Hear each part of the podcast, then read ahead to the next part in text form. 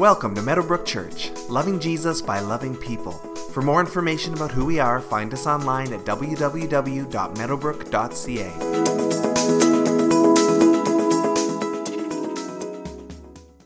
All right, grab your Bibles and meet me in Galatians chapter 2. Galatians 2, if you need a Bible, there's a Bible on the pew in front of you. It's page 1168 in that Bible.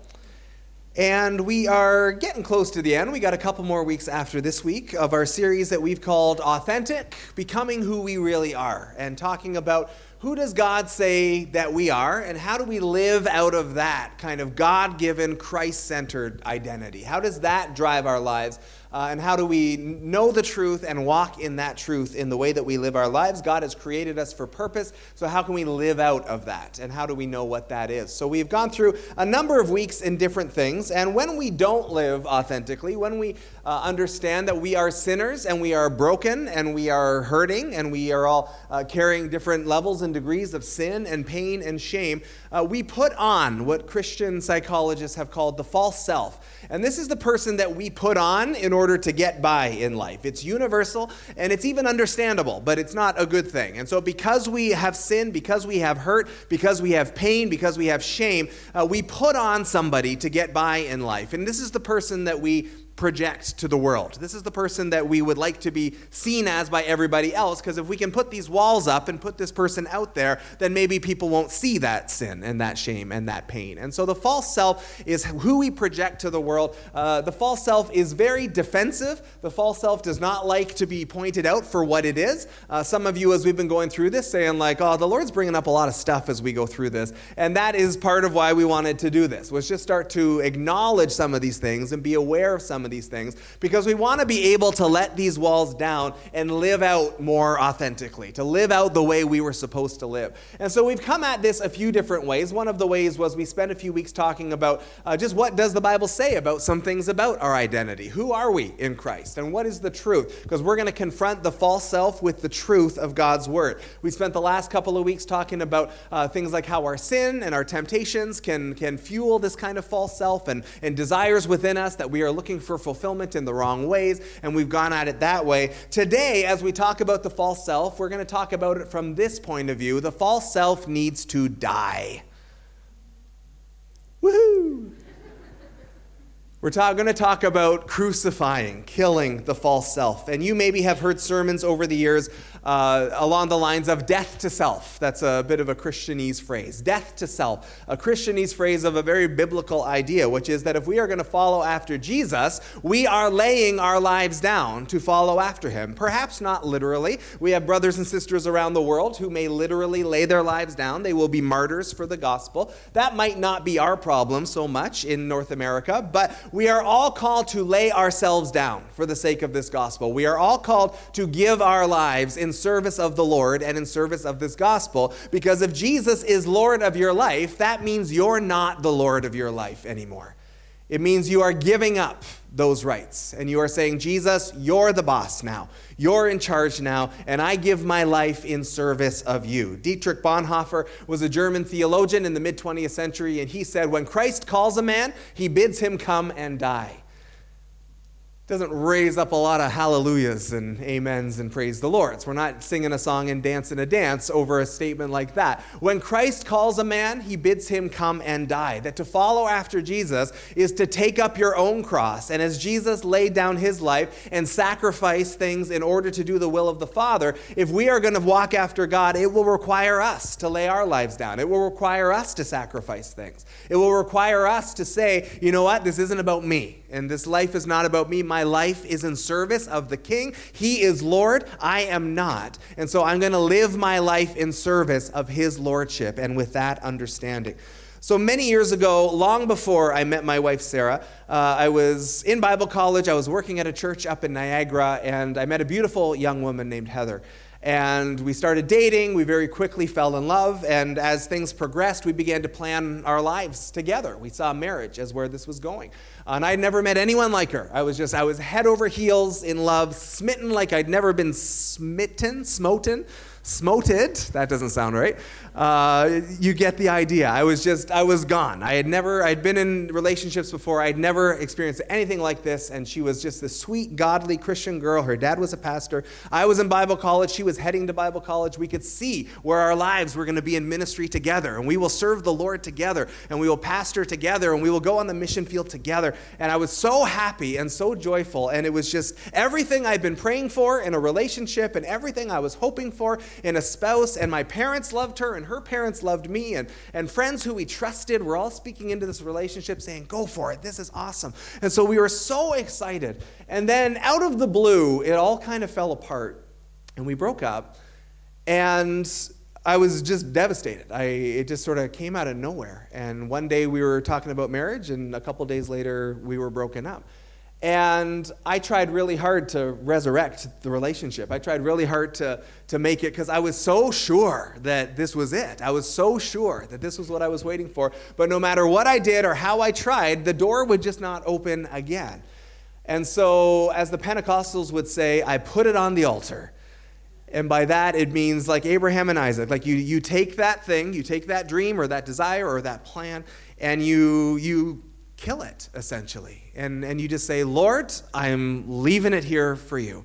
And if it never happens again, then I, I will find a way to deal with that. Uh, if you want to give it back to me, then you can give it back. But I, I put that on the altar. I put that to death, essentially. I lay that down. Uh, and whatever you want to do, you can do because you are Lord and I am not. And I am exhausting myself trying to kick open doors that just aren't opening. So I will just leave that with you. And as I prayed that, I was pretty sure he was going to give her back to me. I was pretty sure that that's how. So it wasn't quite totally with a noble and pure heart. But to be able to say, you know what? I, I leave this to you, Lord. I lay it down and I leave it in your hands. I trust you enough to do that. And then ultimately, actually, even doing that with marriage itself, of going, you know what?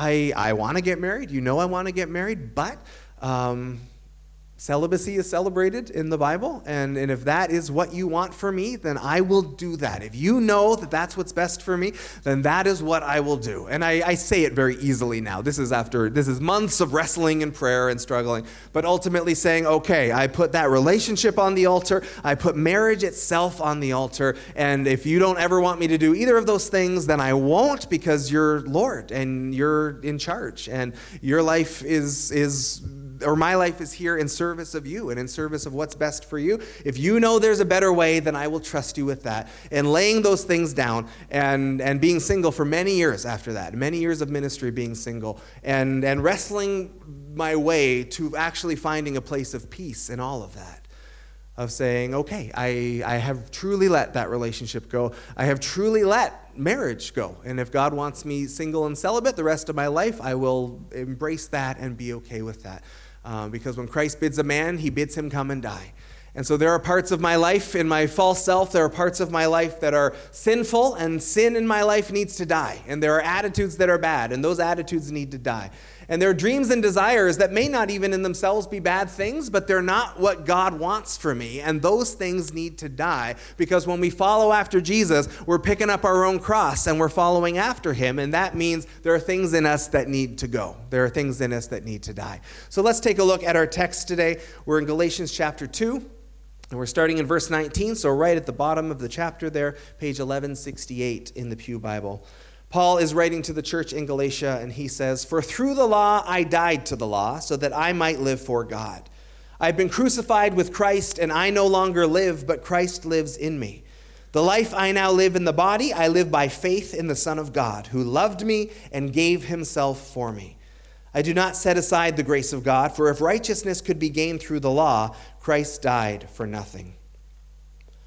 So there's a lot of themes in the book of Galatians, and one of the big ones is the law and this idea of the law and grace. And so when the Bible talks about the law in the New Testament, uh, it's talking about when God met Moses at Sinai, the commandments that he gave him there, written in stone tablets. There was a list given of commandments for God's people. And the, the heart of the commandment was this is what God expects of you. If you want to live a perfect life, these are the rules. And to live this way is to please God. And when we don't live that way, we call that sin, and sin displeases God. So here is the standard, and the bar is really high. And we often talk about the Ten Commandments, but there was actually 613 commandments given. I have not counted them, but smart people have that I trust. So there are 613 laws, rules, statutes, precepts, uh, big things, little things, but there's 613 parts of God's law.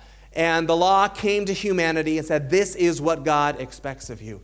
And none of us can live up to it perfectly. And if you want to feel real good about yourself, he said sarcastically, Google 613 laws. Google that phrase, and you know websites will come up that list all of God's laws, one is numbered 1 to 613. And you will see very quickly as you start to read them, you'll go, Well, I didn't kill anybody today, and I didn't rob a bank, but I have broken almost all of the other ones. I have fallen short dramatically. I cannot live up. Even if I did my best, I wouldn't be able to fully live up to this. And Paul would say in his writings, that's actually part of the point of the law. It's not to say, here's the standard, and, and just to say, you know, so live better at it and work harder and you'll get there. He says, no, through the law, we become conscious of our sin. So the law is here is God's perfect standard, and you will see very quickly all the ways that you fall short of it. You will realize as you look at that list, ah, I don't think I could ever work hard enough to live this perfectly. And Paul says that's the point. It's not there just to hammer you on your sin, it does do that, but it's there to highlight for you that you are a sinner. You can't save yourself, so you need a Savior. You need help. You cannot do this on your own. So the law is there to do this for us. And what's happening in the church of Galatia is that they had understood that at one point, and they had said, okay, so uh, we, we can't live up to this on our own. We need a Savior. And they had grabbed a hold of Jesus, and they'd understood, oh, there's grace available, there is forgiveness available. Jesus died for us. This is amazing. And they had embraced that gospel of grace, and they were rejoicing in the gospel of grace. But over time, and this there is something about a lot of us that this just seems to be the case. After receiving all that grace and free forgiveness, they started to fall back into the rules again. And I'm right with God because of the rules, and you're good or not based on how well you do with the rules. The, the, the, law had sort of come back into this place. And Paul famously says to the church, You foolish Galatians, what has happened to you? You grabbed a hold of grace and you were walking in grace, and now you're falling back into this rule based living. Like you, you have lost that sense of grace. And so Paul is talking about this all throughout this book and this idea of the law. And in verse 19 of our text, he says, For through the law I died to the law so that I might live for God. So the law comes, and the law says you are a sinner. The law says you have violated God's word, you have disobeyed his commandments, you have fallen short of his standard, you have all like sheep gone astray. Each of you has turned to your own way. And the problem when we do that with God is, is that God is the source of all life. He is the only source of life. And when we say to God, I'm going my own way, we've cut ourselves off from the source of all life. And when you cut yourself off from the source of all life, all that is left for you is death. And that's why the Bible says the wages of sin is death. Death is all that's left. And so the law had come and it tells us that we're sinners. The law judges us and condemns us as sinners. The law ultimately points to our death.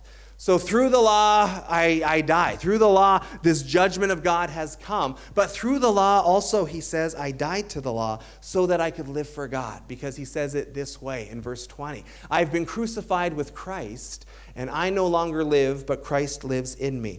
So the law beats us up a bit, and it's kind of supposed to do that, but that's not the end of what God is up to. He's not just there to point out our sin. So the law judges us, condemns us to death, but then Paul says, But I've been crucified with Christ. I no longer live. Christ lives in me. And so when Jesus died on that cross, the death that we deserved happened there as well. So Paul says, when Jesus died, God was pleased to look at that and say, I died too for my sins. My old sinful self is dead. Everything that I've done is dead. In Colossians, he says he took it, he nailed our sin to that cross. And so our old sinful self died with Jesus. The old hymn says, Because the sinless Savior died, my sinful soul is counted free. For God the just is satisfied to look on him and pardon me. The news is getting better as we go through this. So, where I needed to die for my sin, Paul says, I died with Jesus. God was pleased to look at the death of Jesus and say, Chris's death is covered. That's, that's good. And for anyone who has accepted Jesus, that is truth for them. And so we participate in the death of Christ in that way. So the truth of God's word is your old self is dead. Right? Your old sinful self died on that cross with Jesus. That's just the truth of God's word. The problem is, is that even if I can intellectually acknowledge that, and even if I can receive that as God's truth, I know there's a lot of old Chris hanging around in this old body, right? Can you relate? I know there's still sin that has hung on. I know that there's still attitudes, there's still behaviors. I know there's, there's a lot of that old stuff still there. So, I mean, the Bible says my old stuff died on the cross. And yet the reality is, I see some of that old stuff still here. I had a seminary prof, uh, and he was paraphrasing Martin Luther, the great reformer, but he paraphrased Martin Luther this way The old man has died, but the corpse still twitches. And there's something of the imagery of that that I really like. That, yeah, the truth of the matter is, uh, the old sinful self died, and yet there, I still do see some of that here. And so there's a tension uh, and theologians sometimes talk about, for those of us who follow Jesus, there's this tension between the already and the not yet. There's a tension between the already. There, are, there is a truth that has already been fulfilled, but that at the same time is not yet fully fulfilled yet. So the Bible talks about this crucifixion again later in the book of Galatians 5:24. Those who belong to Christ Jesus have crucified the flesh with its, passions, with its passions and desires. They, it, it's done already. It's spoken of in the, the past tense. Your passions and desires of your flesh have been crucified. Now, we won't ask for a show of hands of anyone who still feels like they might have some passions and desires going on, still ongoing. So the Bible talks about crucifixion of the flesh, of the old self, the sinful self, in the past tense, but also talks about it in the present tense. Colossians 3:5 says, Put to death, therefore, whatever belongs to your earthly nature. That is your old self, your sinful self, your false self Sexual immorality, impurity, lust, evil desires, and greed, which is idolatry. Any, that's not an exclusive list, but just sin in general. So we're told we died already, but we're also told keep putting to death these things within you.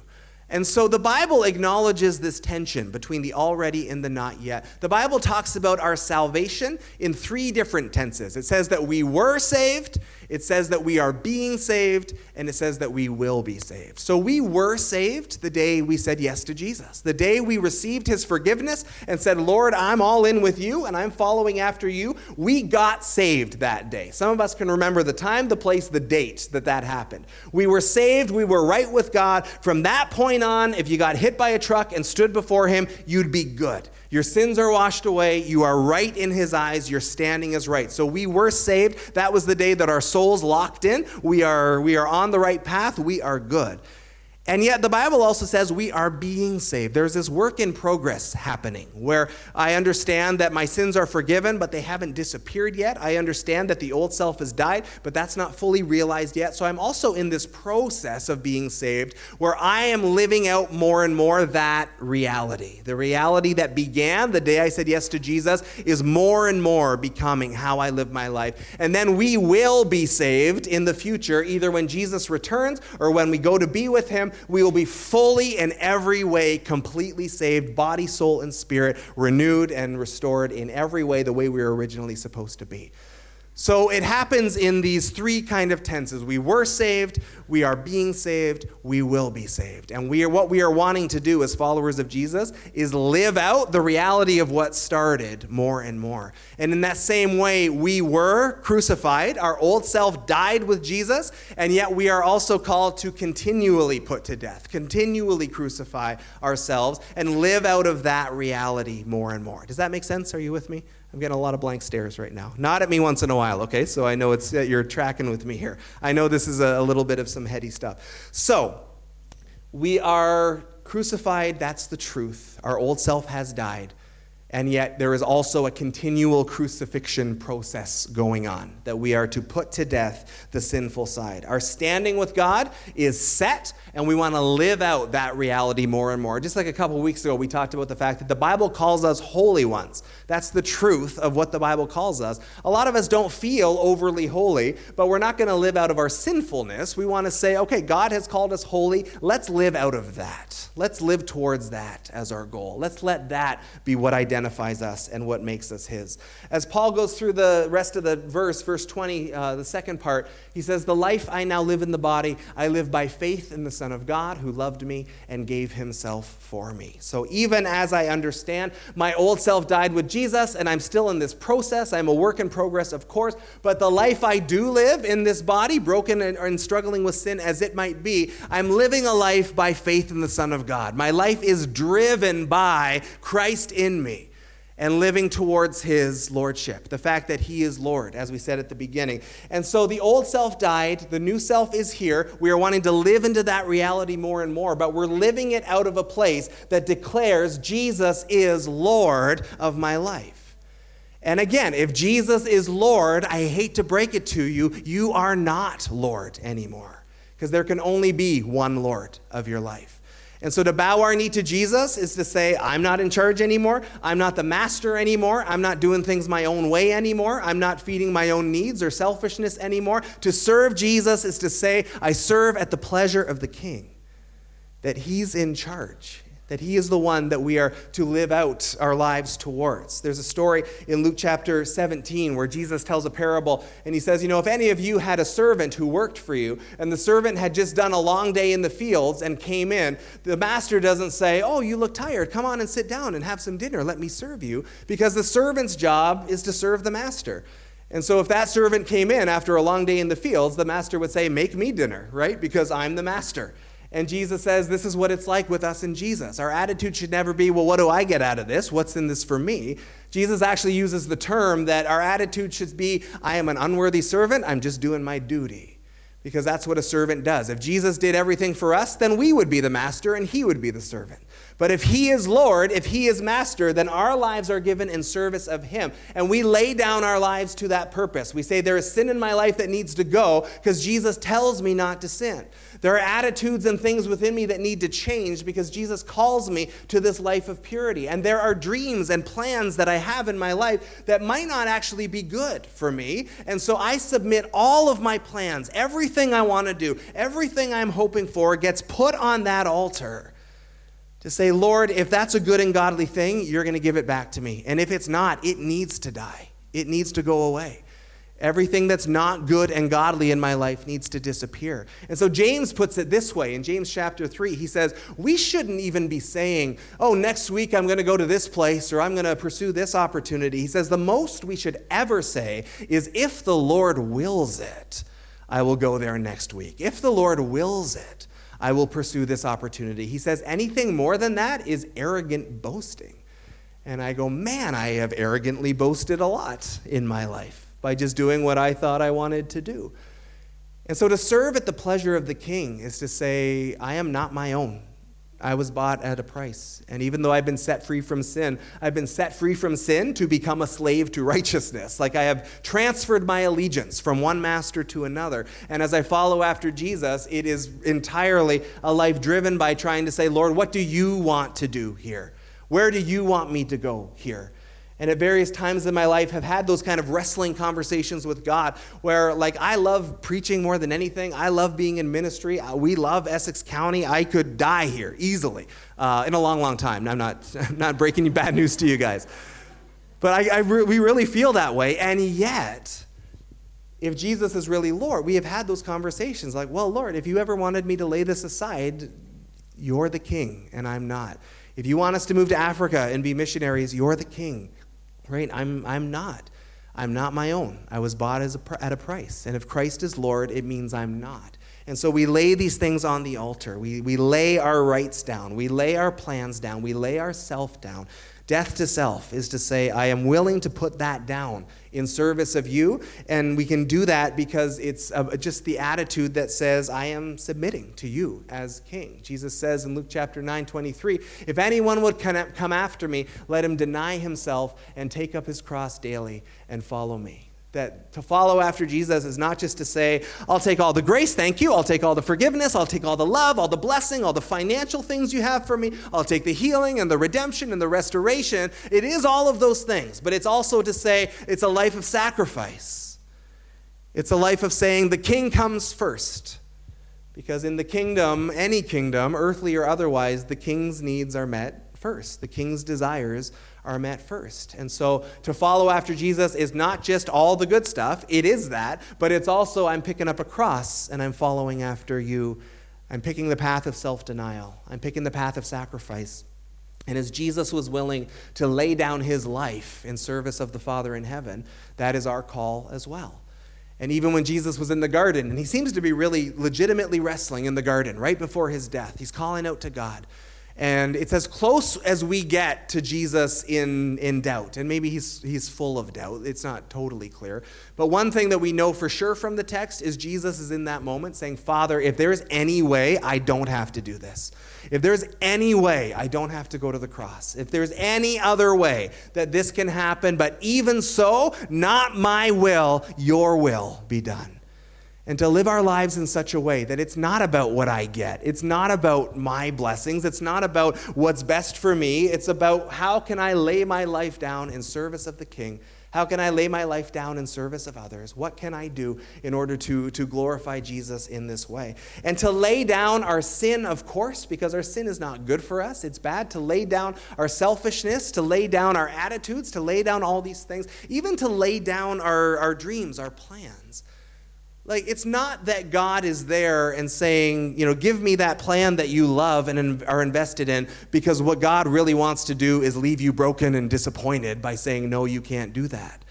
Right? Like, that's not the God we serve. And that's how Paul ends this verse. The life I live in the body, I live by faith in the Son of God, who loved me and who gave himself for me.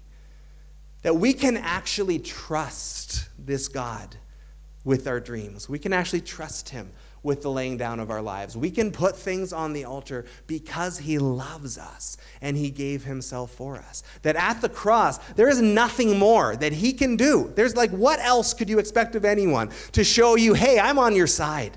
Hey, I'm working for your good. Hey, I love you and I'm rooting for you and I'm here to help you and I'm here to save you. That there's nothing more he can do than what he's already done at the cross to prove to us that he loves us and he's on our side. He has proven it already, undeniably. And so for that God, I can look to him and say, oh, it might hurt to lay this thing down, but I can trust you completely because you have already demonstrated how much you love me.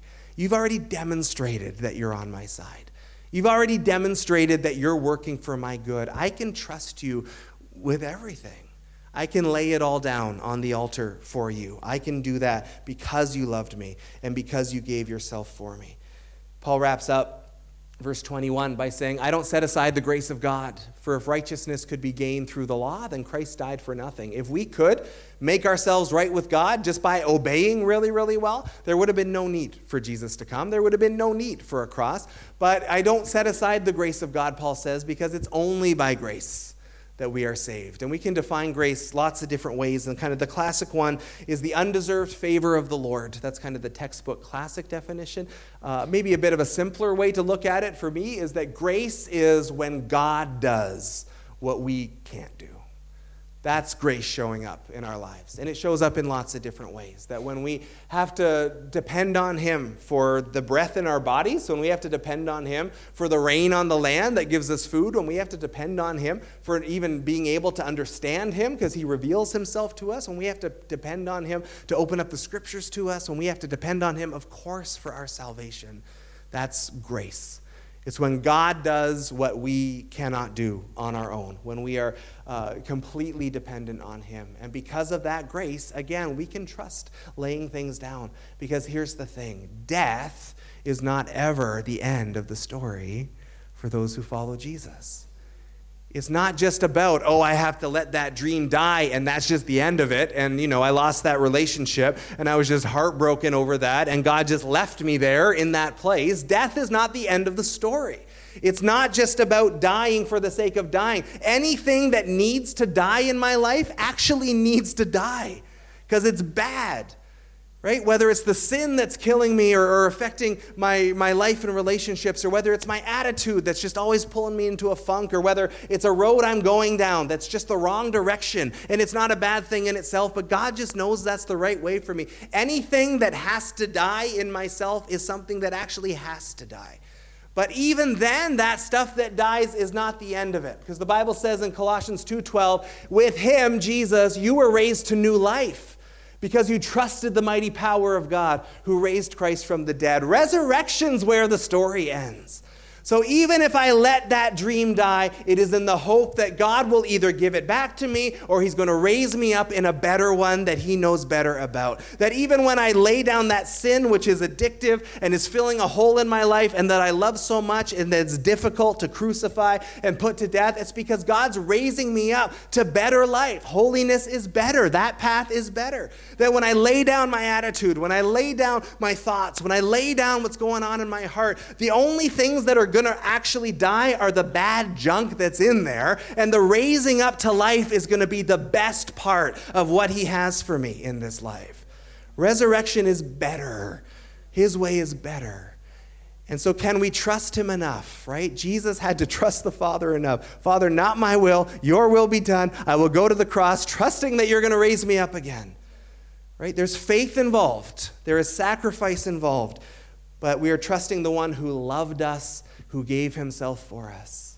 We can trust that God. We can trust him because he's good and he's on our side. And so the irony is, as much as I fight against dying to myself, as much as I fight against laying down the things that I like, as much as I fight uh, and make excuses for my sin or whatever it is, as much as I fight against this death to self process, the irony of it is is the more I lay myself down, the better my life actually gets. The more I lay myself down, the more authentically I can live out of who He's actually called me to be. Right? Because I will be more holy. I will be more pure. I will be more Christ than if I try to cling and hold on to everything that I would like to hold on to in my old sinful way. So when we try to hold on to this stuff and control this stuff and work through this stuff by ourselves and keep our stuff, like we're just holding on to the stuff that's actually not very good for us. But to open up our hands and say, You are Lord, I am not. I will trust you with all of it. And trust that even if it hurts to die, because dying hurts, that you are going to raise me up into something better and be able to, to lead me to that place. So the irony, irony is the more we die to self, the more our true selves we actually become, the more authentically we can be who He's created us to be. Few practical things, really quick, and then we are just about done. So here's some things we can do as we process and navigate through this. First of all, take an excuseless look in the mirror. Excuseless.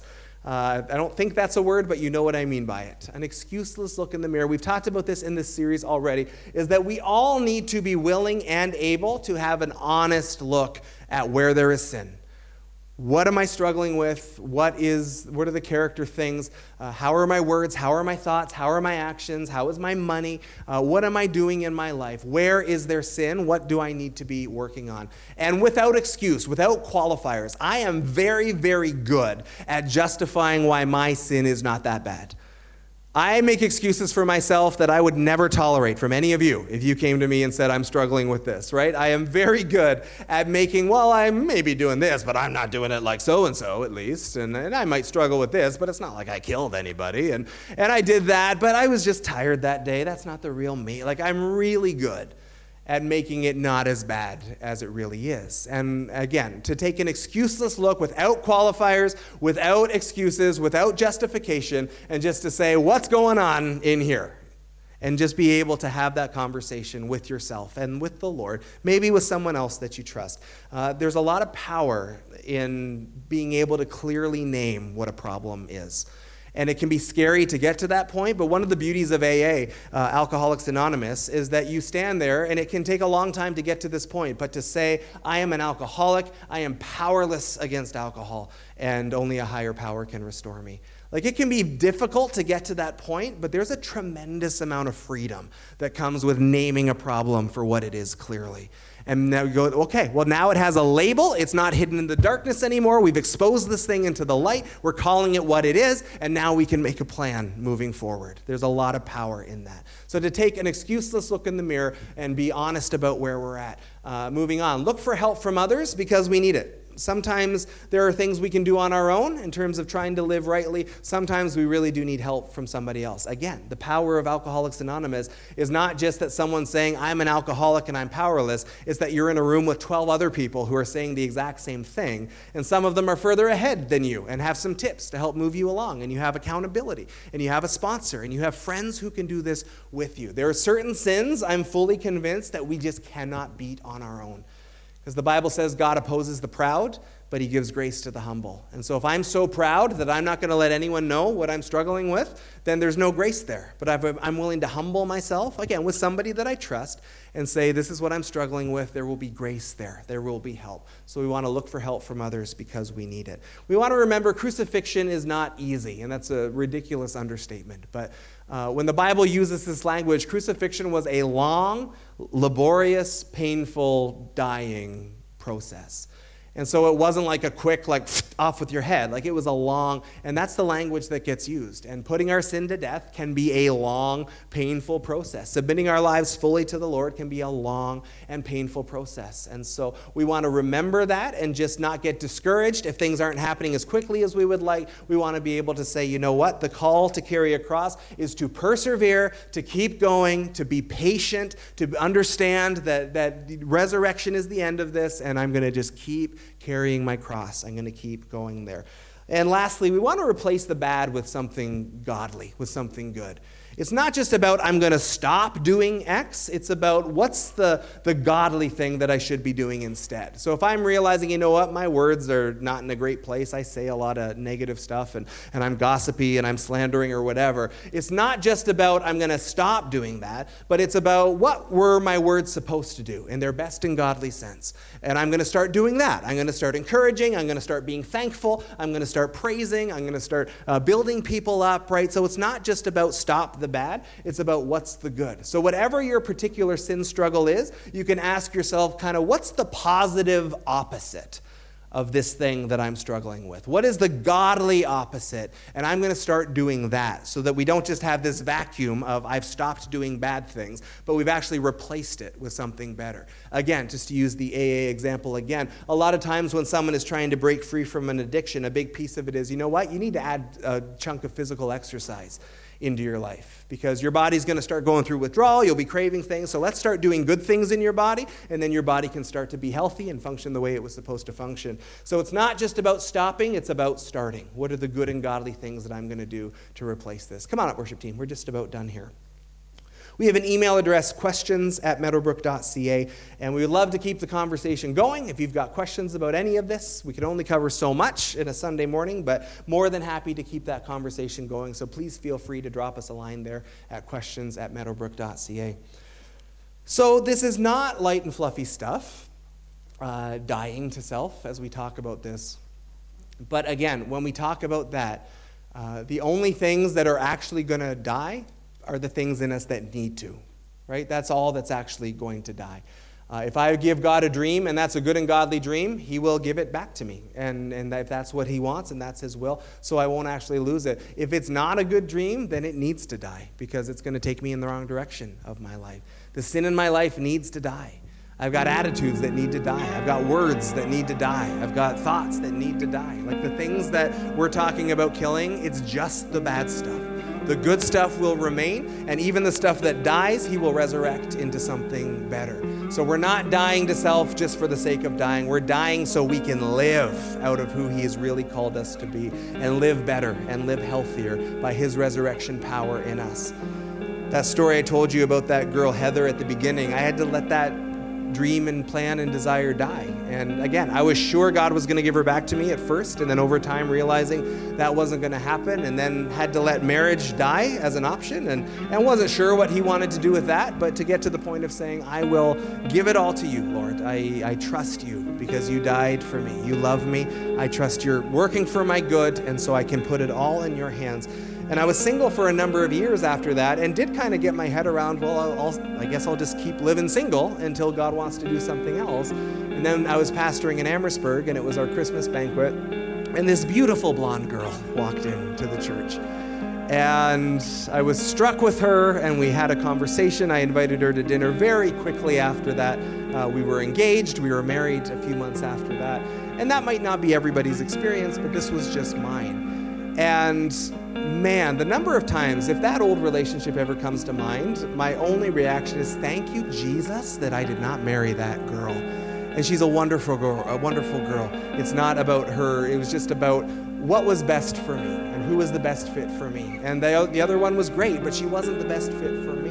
And to look at my wife now and say, oh man, I thought I knew what I wanted, but God knew what I needed. He knew what this ministry life was going to be like. He knew the kind of person that was going to work with my personality. And again, that's where we trust Him when we lay these things down because He's smarter than we are. His ways are higher, His paths are higher, His thoughts are higher. And so to be able to say, I'm going to lay it down for you and trust that you will do what's best for me every single time. And I can have hope in you because of that. So that's the God we serve. He is good, He loves you, and He's on your side, and we can trust Him with this stuff. And we want to worship that God quickly before we go. So I'm going to ask you to stand to your feet, please. The words will be up on the screen, and then we'll close in prayer. You know, as we think about our lives and how we live, it's I hope you're encouraged that we are crucified with Christ and we can look to our sins with hope because of Jesus. And that should be our hope every day. And that He has died for us, and we're not alone in this journey at all. And so we look at sin, when we look at the battles of life, be encouraged that we are crucified with Christ. And it's not anything we've done, it's because of what He has done for us. And that's amazing, isn't it? And I hope that encourages you today to understand that it's because of Jesus we are here today. And if you've come here today and you need prayer or encouragement as you journey through life and try to understand what it means to be crucified with Christ, to live for Him, and we encourage you to come forward and receive prayer. There'll be people available after service who are trained and want to come alongside with you and pray with you. We encourage you to come forward after service and do that. They'll be up front. And as people are coming up front, uh, we want to create a place of ministry. If you want to visit and connect, that's fantastic. We ask you to do that in the foyer and down the hallway as well. And also, if you've come here today and there's somebody new to you, and you've never met them before, we want you to go and say hi as well. It's just a great way to meet other people. I want to close with, with the Word of God as well before I wrap up. Hebrews 12 says this. Therefore, since we are surrounded by such a great cloud of witnesses, let us throw off everything that hinders and the sin that so easily entangles, and let us run with perseverance the race marked out for us. Let us fix our eyes on Jesus, the author and the perfecter of our faith, who for the joy set before him endured the cross, scorning its shame, and sat down at the right hand of the throne of God. Consider him who endured such opposition from sinful men so that you will not grow weary and lose heart. That's amazing, isn't it? Let's pray. Lord, thank you that you endured the cross. I pray this week that we would fix our eyes on you, Jesus, and that you would give us the hope and the strength we need. And, and Lord, if we are struggling through sin in our life, there's something that's holding us back from a deeper relationship with you. I pray in Jesus' name that you'd help us You'd help us and you would destroy those things in our life. You'd free us from the chains that hold us back. And Lord, as people receive prayer today, as people go throughout their day, I ask, Holy Spirit, you'd come. You give wisdom, you give peace, you give joy. And thank you for your love, and thank you for the hope that comes in you. We ask this in Jesus' name. Amen. Have a great week, Meadowbrook.